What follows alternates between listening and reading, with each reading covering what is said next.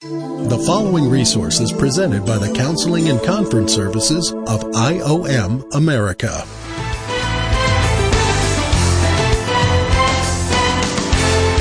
Welcome to A Counselor's Point of View. Hi, my name is Steve Phinney, and I will be your host. Very good. We welcome our podcast listeners. This is number 58. So today's title is called Finances These Seven Principles of Life for Finances. So let's take a look at our opening paragraph. God has established financial principles for us that are not optional. And that is the conflict that we have with this topic is that people think that studying finances, even biblically, that it's optional. They're hunting for a technique, they're hunting for a, a system to run their finances so that they can connect their principles to that system of financing instead of the other way around. God's principles are not optional, it's the law, it's the requirement. But then He gives us the life of Christ to fulfill that law, even in finances. So, these requirements, if we want to live according to the divine word of truth, it is absolutely critical that we understand what these, these principles, these rules, these guidelines really are. So if we choose not to live by these simple principles, and they are simple, we'll view money as a personal possession that can be obtained by your own resources. The result is a self reliant life, and this gains the attention of God who cares enough to put us in our place. It's like the story that Janie told last week about the gentleman who walked up to us, walked up to me, and he said, and I was drinking the Pepsi, if you remember the story. And he said, So that's what you spend my money on.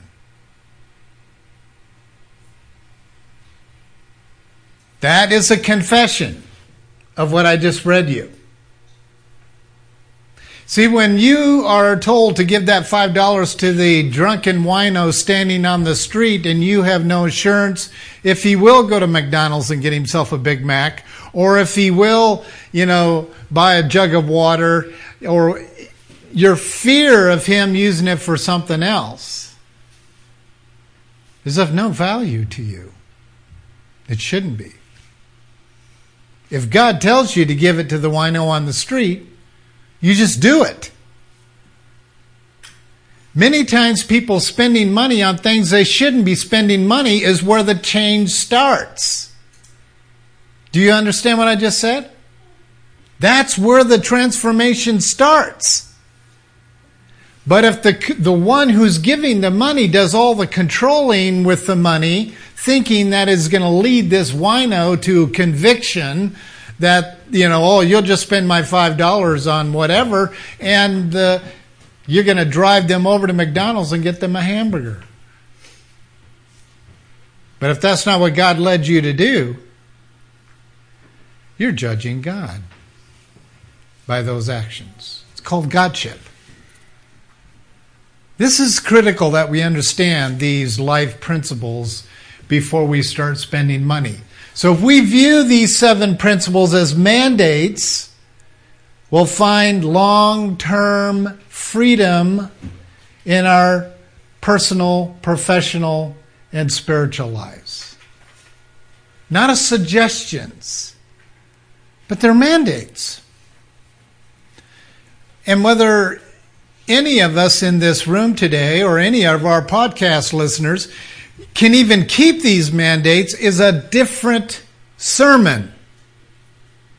Today, we're just going to talk about the mandates of actually freedom, not bondage. But most people view don't spend your money on as bondage instead of freedom. So here is principle number one of freedom spiritual acceptance a man or woman who does not accept his position of being a child of the king or rejects the ways of God will suffer with overwhelming feelings of inferiority and self rejection. Why? Why is that true? My buddy in Nigeria had a little bit of a different take on this finance series. Because I did get some, some input from some leaders that are from poverty stricken countries, and they're like, this series doesn't apply to us. They have no money to manage. They have no products and possession to manage. That's a sign that that particular mind has been deceived. Because principles about money have nothing to do with money. That's what we got to get over in this teaching, for this teaching, through this teaching, is that the principles of managing money have nothing to do with money. And once you get that little piece, you will view any preaching, teaching, studying on money to be different than what you did before. So, the negative results of not accepting our position in Christ will often, if not always, manifest itself in self indulgence, spending, or attempting to buy things in order to make ourselves feel better about our self image. Okay, if you could just stop for a moment in your mind. Think about how much an average, whatever that is, an average American, and all they're spending through the month Try to guesstimate the percentage of money spent on self imagery, clothes, makeup, uh, hair, shoes, sunglasses, exercise. It's 92%. So the waste that goes out in America on self image is mind bending. If you just took the money that people spent on self imagery, many of the activity that goes on the internet is pure self imagery. Little selfies, putting it out there, sending that out on the internet, and, the, connecting these people with that. It's all self imagery. It's literally the internet survives on technology of self imagery. It's called tagging. The whole world is so dependent on this whole thing about self imagery. If you just took half of the dollars of the money spent on self imagery, you wouldn't have a hungry person in the entire world, not one. You wouldn't have a village in this world that does not have a great watering system. But what I just said is going to be blown off by the 92% Americans. Because they're not going to sacrifice self image, they're not going to do it to sacrifice what you look like is your greatest sacrifice here on earth. It is your greatest sacrifice. Because there's so many tendons that come off of, of self imagery. And most people can't balance the self care properly with self imagery. They can't. They don't know the they don't know the line. So they, they just avoid it. So this is a big problem, folks. This is the most common form of spending. This can show its ugly head through the purchase of boats, cars, clothes, houses, or merely, you know, just bargain buying. We can save you 40% on that purchase of, really? But we, I wasn't even thinking about spending 40% on anything until I heard the ad. And after hearing the ad, I'm thinking about, wow, that is really quite a bargain. Remember last week we talked about the number one drive of the market, the marketeers in the in in America today are to appeal to the money you don't have, not the money you do have. They don't care about the money you have. It's the money you don't have. To create bondage creates relationship. Do you understand that? God Himself calls us slaves.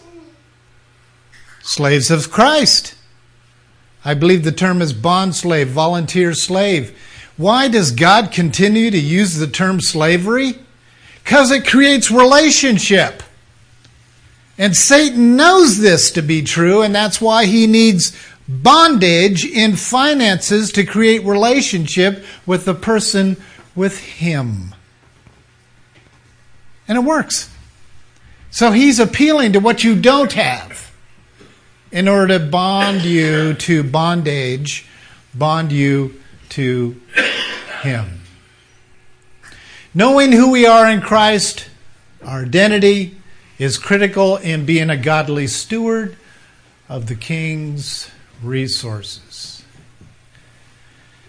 Yesterday, when I was working on one of the conclusive chapters in the book of Revelation for my book on the book of Revelation, which is interesting to view it that way, but I was again reviewing John MacArthur. Yeah, I'm not afraid to say this publicly. I believe he has done some of the finest work on the book of Revelation of this generation. Very level headed thinker, doesn't go to the extremes and doing predictions and whatever. But I was doing some reading in regard to what he was saying about a particular passage that I was studying. And one of the things that he brought out, interesting enough, is he believes that during judgment, there's going to be, of course, you know, judgment's going to be a thousand years for us. And how long's that judgment going to be for God? One day. That's why it's called the day of judgment. There's another verse that says a thousand years is a day to the Lord. Do you understand that this long drawn out process of this ugly, ruthless, horrid, torturous leader called Satan only got six days? That's all he got. This has not been long drawn out for God. We're coming to the end of that 6,000 years. And God needs a thousand human years to do this judgment. But to God, the seventh year is the day of rest. The seventh day is the Sabbath. So therefore, Satan has to be bound and put into the pit the false prophet and the beast has to be put into the lake of fire. And then this 1,000 years, this day of the Lord, can be a day of rest. But it's interesting that judgment is in this period. In the beginning of this judgment, the bride of Christ is judged, and I completely support what he says on this, is judged for their stewardship. Not their sins. Now, it doesn't mean we're going to be, some are going to, God's going to change his mind and go, oh, Aaron needs to go to hell. He didn't do a good job stewarding that money I gave him. No, I changed my mind on his salvation. No. The reward system 3,368 times the rewards are mentioned in the Word of God. Old and New Testament, there's a reward system coming. Some will be doorkeepers and others will be rulers of nations. So there's, there's a lot of positions in this new earth that are going to be filled because of this moment. So that's a different thing to file away in your mind when it comes to the day of judgment. And keep in mind, God judging people is a day of rest for him. And that'll mess with your mind because that is the number one reason why the emergent church is going emergent is this word judgment is harsh, unreasonable, and God views it as rest. But that's another sermon. Principle number two embracing authority. It is impossible for a man to steward God's resources if he does not place himself under God's authority. Now, if I actually um, I don't have an object, but if I was to give an object to Aaron to take care of until he dies, I mean, think about that. He's a young man.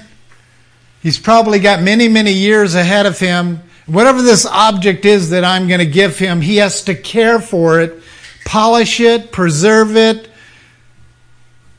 avoid destruction that could come upon this object the rest of his entire life. So when he dies as an old man, that this object is preserved.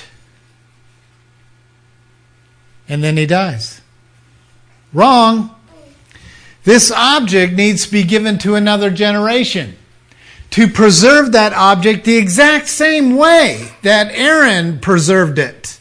He shouldn't give it to an irresponsible, wannabe, you know, lustful young man who's wanting to suck out of life everything he can get out of it.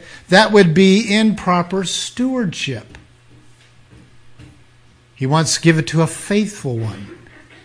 What did Paul tell Timothy before Paul died?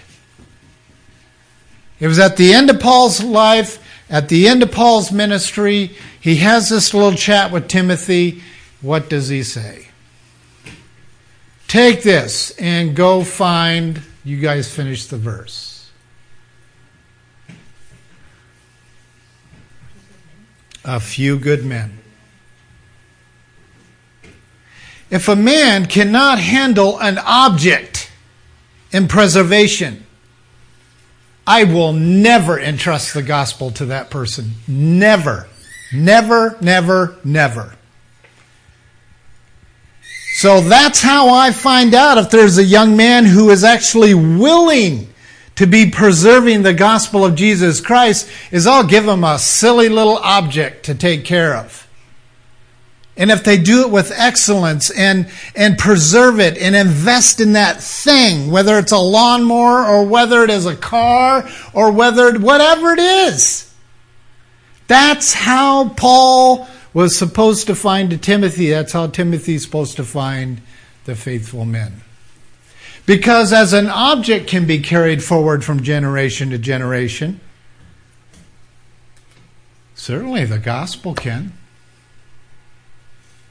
You know why we have a messy gospel today? You know why they call the gospel the gospel of grace? It is not the gospel of grace.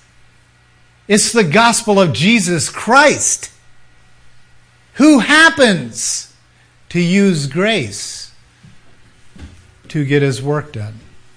But no, we have a generation calling it the gospel of grace. There is no scriptural evidence of that.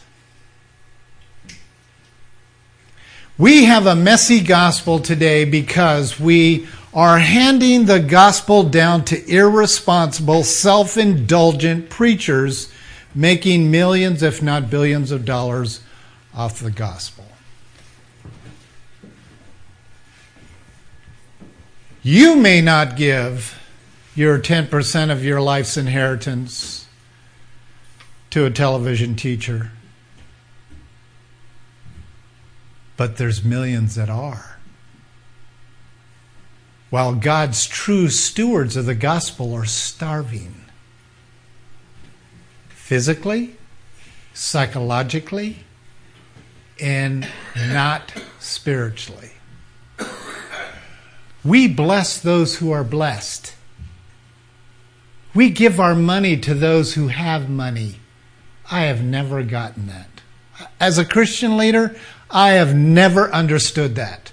why rich people get free lunches. I have never understood that. They should be paying for my lunch. But that can't be expected. Well, this is how the system works, and that's what I want you to see. So, this is practically done through submitting ourselves to a mentor whom God has entrusted to oversee our life, as well as the written word itself. If a young man and a young woman has not found their mentor by 10 years of age, the odds of them submitting themselves to authority as young men in from 13 to 18 years of age keeps them in the lower 30 percentile. 10 years of age, if your parents have not got you connected to a mentor who's going to watch you, grow you, prosper you in Christ for the rest of that mentor's years, not your years. 10 years of age. That's because if daddy gets hit by a truck and gets taken home early, guess who gets to continue to grow as a young man? Or a young woman? No, we don't think like that. We think in a little shell. Do you know how viruses work? You probably do. They are so navel gazing in their, their own members of their own virus that they reach out and they live off of each other's defilement. It's called cancer. It's how cancer works. Cancer cells work this way. They live off the defilement and the dying process of other cells around them. And then they unite. And then they unite. And then they unite.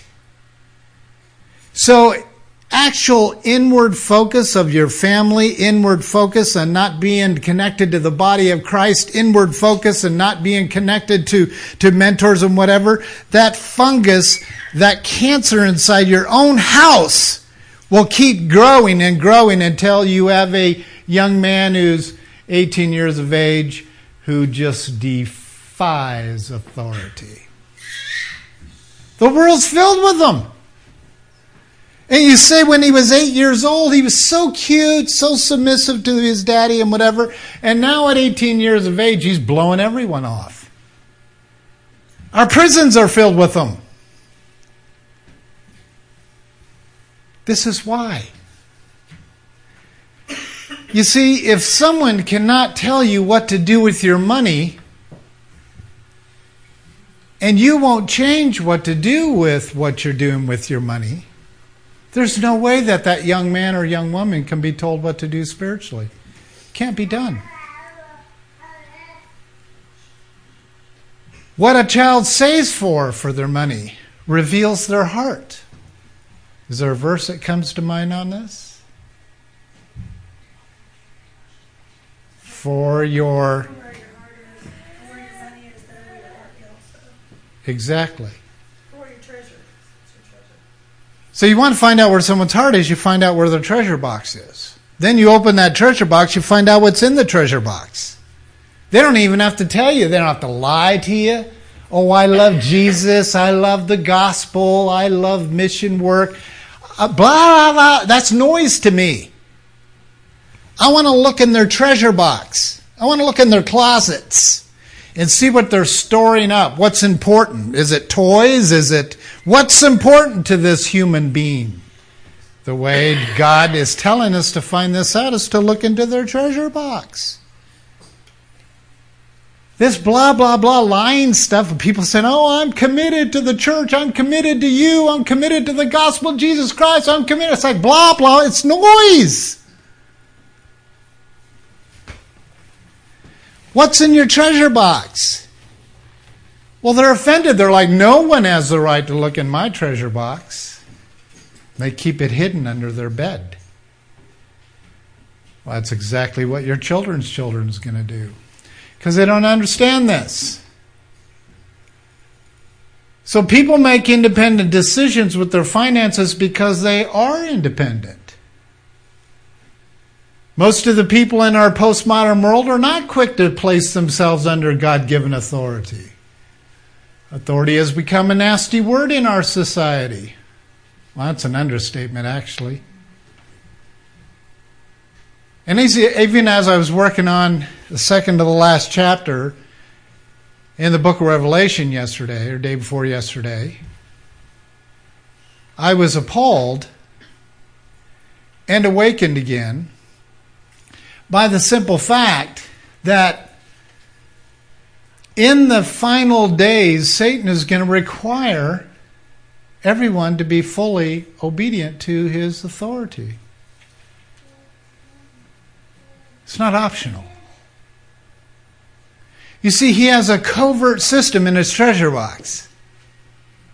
But he wants all of the world to think they're independent and they can pick their own gods and they can pick their own you know money and how they spend it and if you look in in chapter 19 of the book of revelation you're going to hear god mention the wealthy people those who have strived for wealth those who have strived for possessions those and in an hour he turns that system upside down they don't know what to do the ship merchants, the, all the people are part of this second Babylon. They don't know what to do. They have no source anymore for their independence because they realize that whoever this is that's torching Babylon is about to torch them. They never thought of it. Money has a way of not having you think about the things you're supposed to. It's a great distractor. Followers tend to only submit themselves to authority figures who have proven themselves to be wise. That is not the original mandate given to us by God.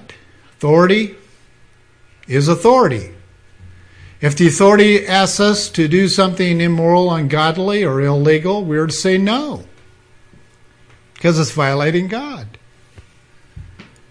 If the authority is asking us to do things that are within the boundary lines of the Word of God, we are to wholeheartedly say yes and do it quickly and actually do it cheerfully. This is a practice lost within the pages of biblical living.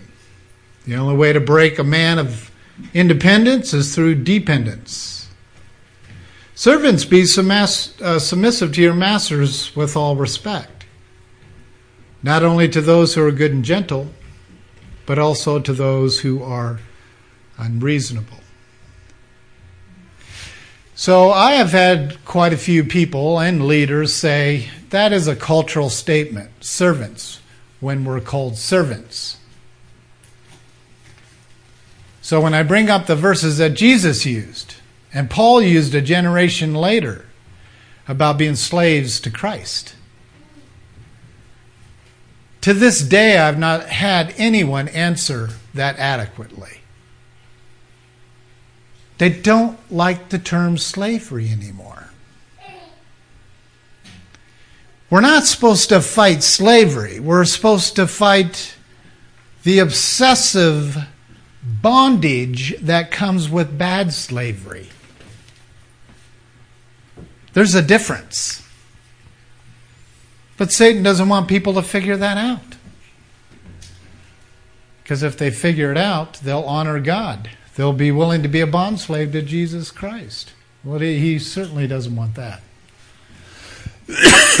Principle number three clear conscience. People who suffer with a foggy conscience will lower the standards of God to fix their morbid beliefs. Once this occurs, a lifestyle of compromise will fill the follower's heart and mind with worldly fables. He can then only trust in his own judgment in how to spend God's resources. The guilt experienced by a believer like this will spur on to the spending of even more in respects of fruitless possessions. It says uh, to us in Timothy, 1 Timothy 1.19, it says, keeping faith in a good conscience which some have rejected and suffered shipwreck in regard to their faith. A man or woman who has not or does not have a clear conscience will end up with a shipwreck for their entire life. The principle directly connected to treasures stored up on earth is a direct parallels of treasures stored up in heaven. Jane read it earlier, eternal weight of glory. There's an, actually an investment made. Every time you hand out a $5 bill to that person on the street because God told you to do it, there's an investment made on heaven's side. But anytime you give something to look good, self image, it's about me, you let the other hand know you're giving it, you know, which is called tax returns. Any, any of that kind of giving is not recorded in heaven. It isn't. Only the giving that Christ does through you is what is recorded as eternal weight of glory. And I also know 3% of the people just got what I said. Forgiveness, the term forgiveness, reconciliation, restoration are biblical words to define a balanced Christian life. They're also financial terms used in the Word of God, interesting enough to accurately handle ourselves with the gospel of Jesus Christ, we must accurately handle our resources from God in like manner. If we are quick to forgive an individual for hurting us, we will be just as quick to forgive his debt against us. God graced us, we grace them. That's the principle. The fact that you were going to hell in a handbasket, were you deserving of going to hell? I'm just curious. Okay? Why? What if you lived from your birth up to this day of discovery? Let's say it's today. And not murdering anyone, not stealing from a bank, maybe not even stealing from your mother, and you've lived a pretty decent life. How can that person be deserving of paying for their own debt?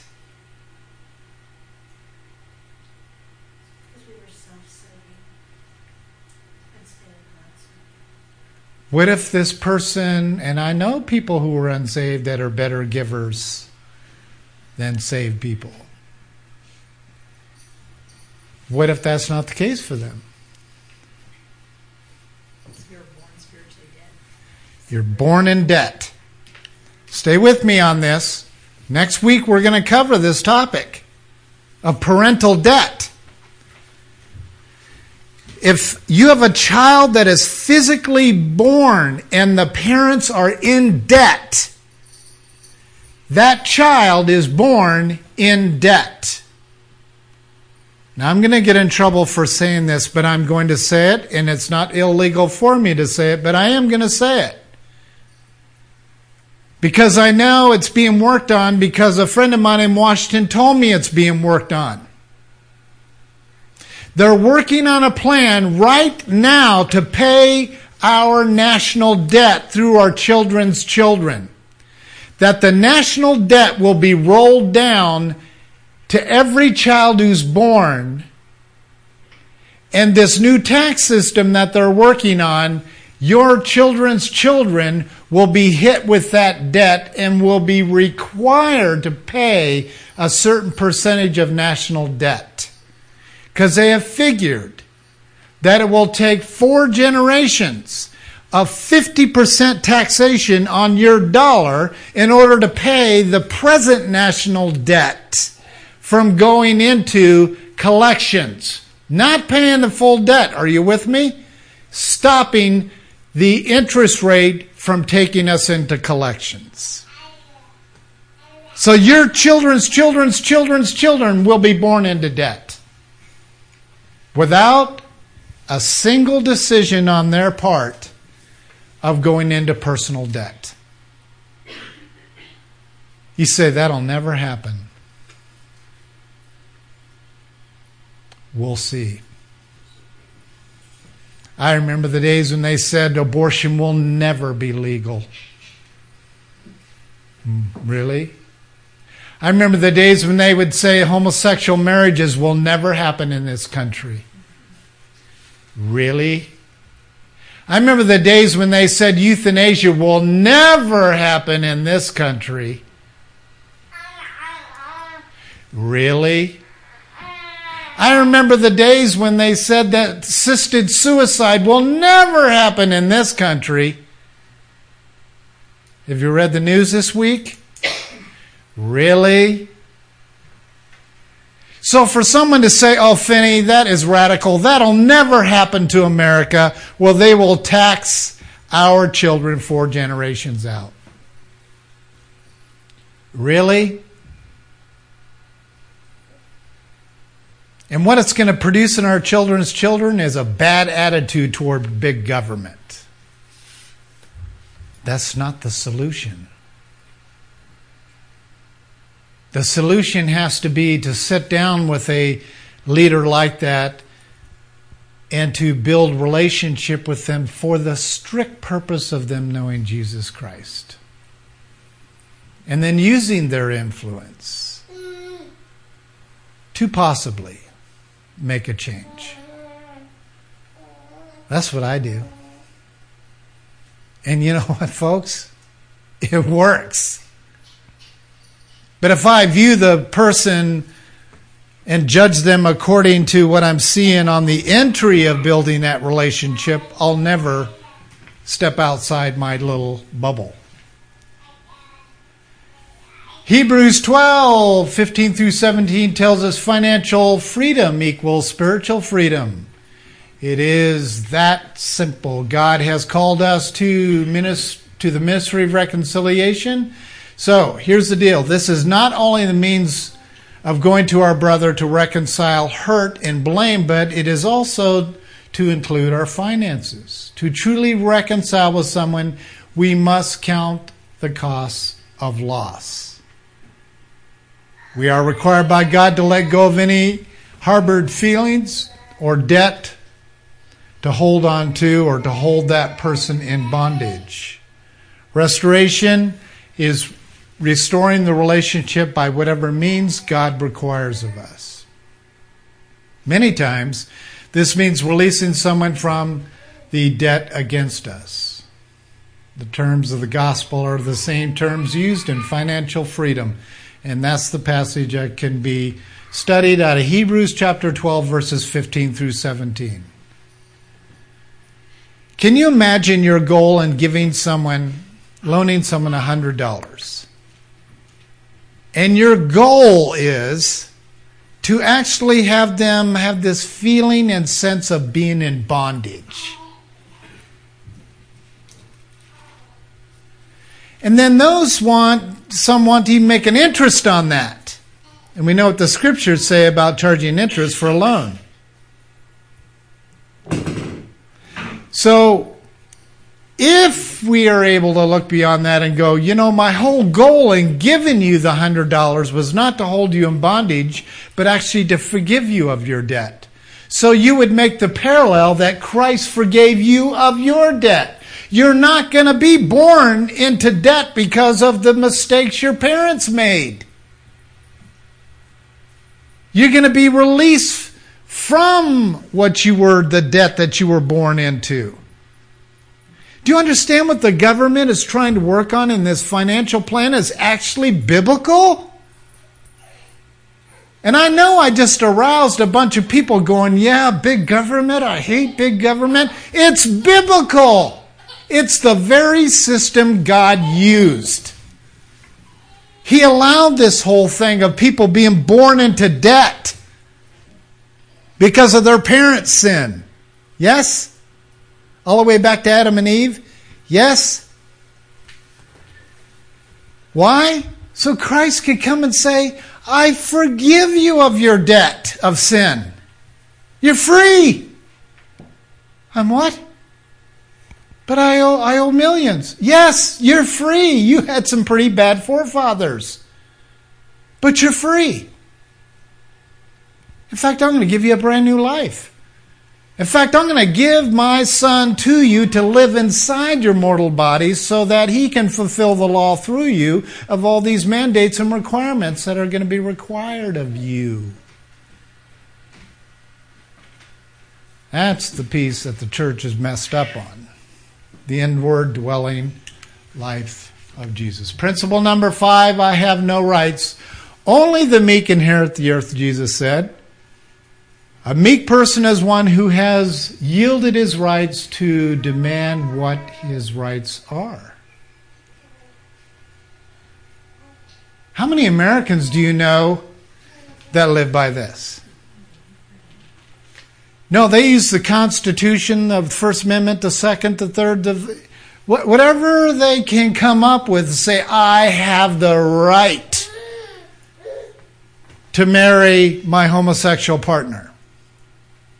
I have the right of freedom of speech to say that I hate Christians and I want to kill them. I have the right. Do you see what the rights are producing? The initial statements of our forefathers were freedom, freedom, freedom, religious freedom, political freedom, freedom, freedom, freedom. I don't think they really figured out that the fact that they constituted freedom that it was ultimately going to produce the very bondage that will destroy that country.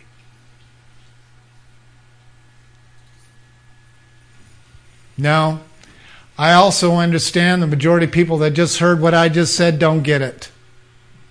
But they're going to someday.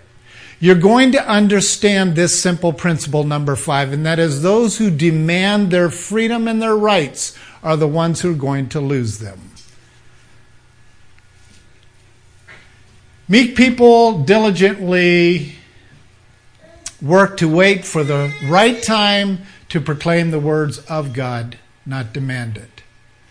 Those who demand payment are never satisfied with the payment. That's an interesting thought. They usually want a pound of flesh, as they say. Proud people, not meek people, enjoy watching people squirm their way into humility. And who are they really humble for and with and to? Moi. Because I've held them in debt. Do you know a debate? The successful golden key that is in all debates. You put it in that little lock hole and you turn the key and that successful turn is squirm, baby. Humble yourself before me. I have the intellect to win this debate. That's the basis of debate. And that is one of the key cornerstones of our country in our educational system. Debate your parents, debate your pastor, debate your professors, debate your, you have the right, debate, debate, debate, debate, debate. All debate is, is go to Webster Dictionary and look up what it says. Hooking someone with an idea or principle from your value system. Really? It doesn't support God's word at the right time to proclaim the words of God. Most leaders find more gratification in the enslavement they create than they do in being paid in full. The fact of having someone actually pay me a week after I loan them $100 is not pleasant if I'm an evil worker. I want them dependent on me, so I don't want them to pay me back. Does that like make sense? You see, as a lender, I don't care what you have. I care what you don't have. I need you groveling with me for years to come. I can live off your interest, not your principal. Most leaders find this very gratifying, but this is a technique the Antichrist will use in the final days grovel, grovel, grovel, Debt equals bondage, and bondage requires service. They have found something interesting in the court system. We're just now catching on to it. It's a little bit fascinating concept for me. Instead of imprisoning all these prisoners, there's these evildoers, they're putting them under slavery and community service with leaders, nonprofit leaders in the community. And they're finding that forced servicehood is more rehabilitating than putting them in prisons where they learn to sharpen their skills of murder and deceit. I'm like, duh, you're just not getting this? They should have used the community service package program six days after they finished the Constitution of the United States if they want a true rehabilitation. They don't.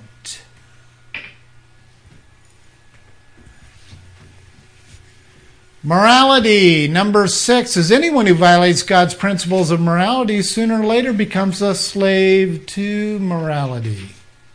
The very things we resist is what we become enslaved to. I believe the primary reason for all of the immorality in the world today is because people refuse to respect, obey the laws of God's morality. Being moral is not just a sexual concept. Being moral is accepting the purity of the guidelines of the moral and just God. As long as the people of this world violate God's principles of finances, there will be immorality. And you can count on that. It's just very, very fascinating to me that no matter what scripture you go to in regard to money, it's always brought out about it goes into immorality. What does money and sex have to do with each other? I mean, I have rethought that and rethought that because of the number of times it's connected in the scripture. Why is morality such a big deal when it comes to money with God? Hmm. That's an interesting topic. And we will explore it. Number seven, calling. People wander because they have no purpose, and people without purpose have, have not embraced their calling. So if you're looking at your child and you see them just kind of wandering around what they're going to play with next, you've imparted no vision to them. So it's easy to see in a young child's life, they're just kind of wandering. They, then they make these comments, I'm bored, I'm bored. They are confessing to you, you as the parent have dropped the ball in imparting a vision to them. Boredom is not a word to be used in the indwelling life of Jesus Christ. Ever. Ever. And when boredom does enter into an indwelt Christian's life, it is a confession they've lost the vision of what's in their true treasure box. You want to know why people are driven for second jobs, third jobs, money to this. They dream, dream, dream of things that are going to end up in dust. You know why they get compulsively attached to this dreaming, daydreaming stuff? It's because they're without vision. Vision is not dreaming. Vision is clearly seeing where you're going. Then you use money, material things, and whatever to load the load that will drive you, give you the resources to get to the end of that calling. When a man or woman of God commits himself to God's holy and righteous purpose for being on this earth, he will properly steward the resources of God. This can only happen when you and I seek first the kingdom of God and his righteousness. And when you're a child, it reads this way So this can only happen when you, as the child, seek first your parents' kingdom and their righteousness. See, this kingdom in this home here is to be a replica of the kingdom of God. So the children in this home should be driven to take care of this home as if it's the kingdom of God. Is that not simple? So you see the way someone takes care of their yard, the way someone takes care of the carpet, the way someone takes care of walls, the way someone takes care of the garage, the way someone, it's all a symbol of God seeing if that is going to be an adequate worker for the kingdom of God. If you thought and your children thought in that capacity every time they woke up in the morning, it could change the way you live that day in your house. Remember when our great grandmas used to say, godliness is next to Cleanliness is next to godliness. cleanliness is next to godliness. I'm afraid they're telling you the truth. If God sets out these tiny little tasks, He gives you tiny things to see if He can entrust you to someone want to finish the verse? To much. He who is faithful with the small things will be entrusted to the much. And if you go and look into the Greek, if you've got one of those Greek dictionary Bibles, you're going to find out that the much is the gospel of Jesus Christ. Our missionaries are shrinking by the thousands every month because we do not have young men and women who've been faithful with their toothbrush. That's the God's truth. That's why I look inside guys' trucks. That's why I look in the homes. Because it tells me if there's a if there's one I can invest in in that home for the gospel of Jesus Christ. A principle that is lost. This all boils down to principle number seven, and that is the calling. The whole world of finances is for one simple result. Who can I call to the higher calling of Jesus Christ? Who is his son? Who? Who is this? That doesn't mean the majority are not going to be called into advancing the gospel or going to go to hell. I mean, some are, majority of the people that are going to go to heaven are going to be mowing lawns on the new earth, so it's not going to be that big of a deal. They're going to be happy. But see, God's perspective is hunting for the leader among leaders, whether you're male or female,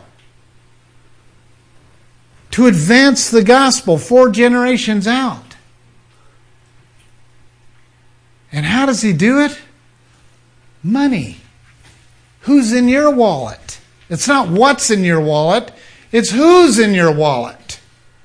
What's the identity in your wallet? If you say, oh, that's Jesus Christ. What, because you heard that two sermons ago? Or because that's what's in your treasure box? Is little treasures surrounding the gospel of Jesus Christ. We live in a toy society. As some of you know, Janie and I have been horrifically against toys that do not advance reality. So, the t- kind of toys that you get your grandchildren and your children are play dishes and little cars and trucks and tractors and guns and knives and swords and all that real stuff. But when you buy them transformers that transform into another power being and you think it's just a toy, what do you think that they're preparing your child for? Demonic possession and evil control and empires coming in on the world. That's not a toyful idea to me. I don't want my, my son or daughter or grandchildren accepting demonic imagery as fun So toys need to be real. That's going to advance mommyhood, womanhood, manhood, fatherhood. You see what I'm saying? Because they'll drop the toys automatically and they won't collect these collectors of demonic imagery and put it on their shelves in their mid 30s. Put it on eBay and get $200 off of it. That makes me sick. That people are making money off of demonic evil imagery and they call themselves Christians. Really? Now, this sounds a bit harsh and unruly for some people that's listening, particularly those who indulge their children, but I'm telling you, I'm telling you the truth. This has nothing to do with advancing your child to advance the calling of advancing the gospel of Jesus Christ. Listeners, think very, very, very carefully.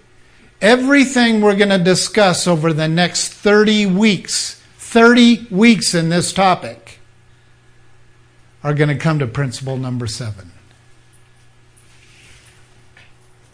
And I've, I do, I'm a research freak. I've done my Pew surveys and studies. And I do understand that I am only going to be able to reach 12% of the entire body of Christ, those who claim to have the indwelling life of Christ, not the wannabes, those who actually say, I know I'm indwelt by Christ.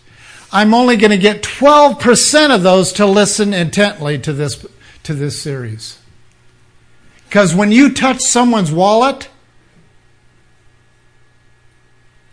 you are at the core of their survival. And I love tugging on them.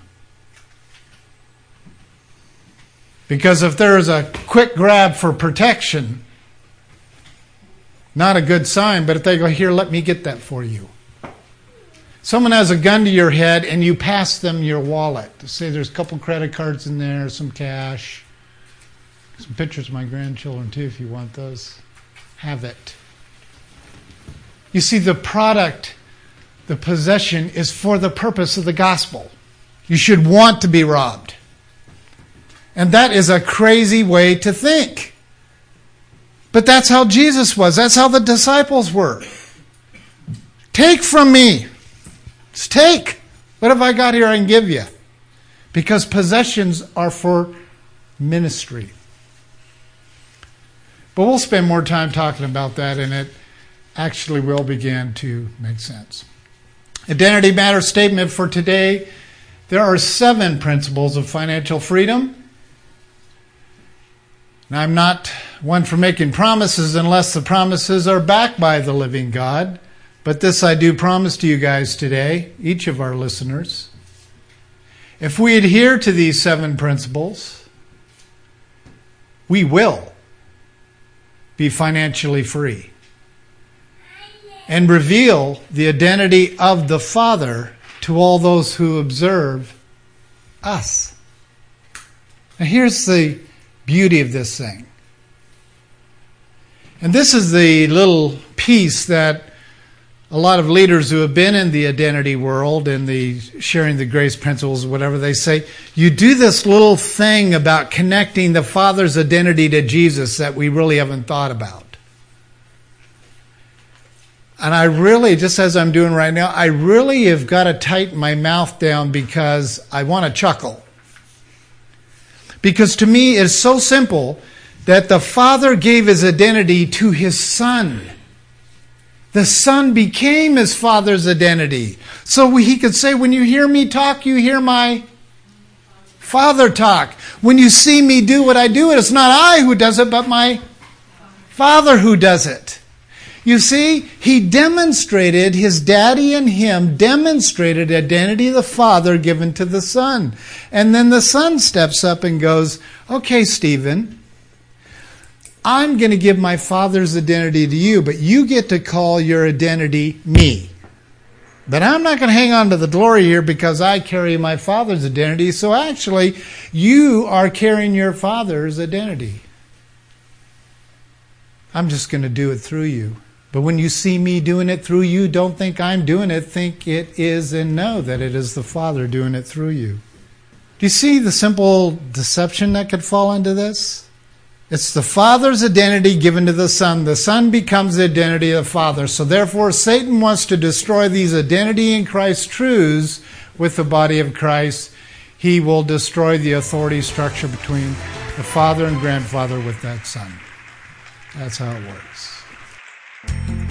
This resource has been presented by the Counseling and Conference Services of IOM America. For more information about our ministries, visit us online at iomamerica.org. That's iomamerica.org.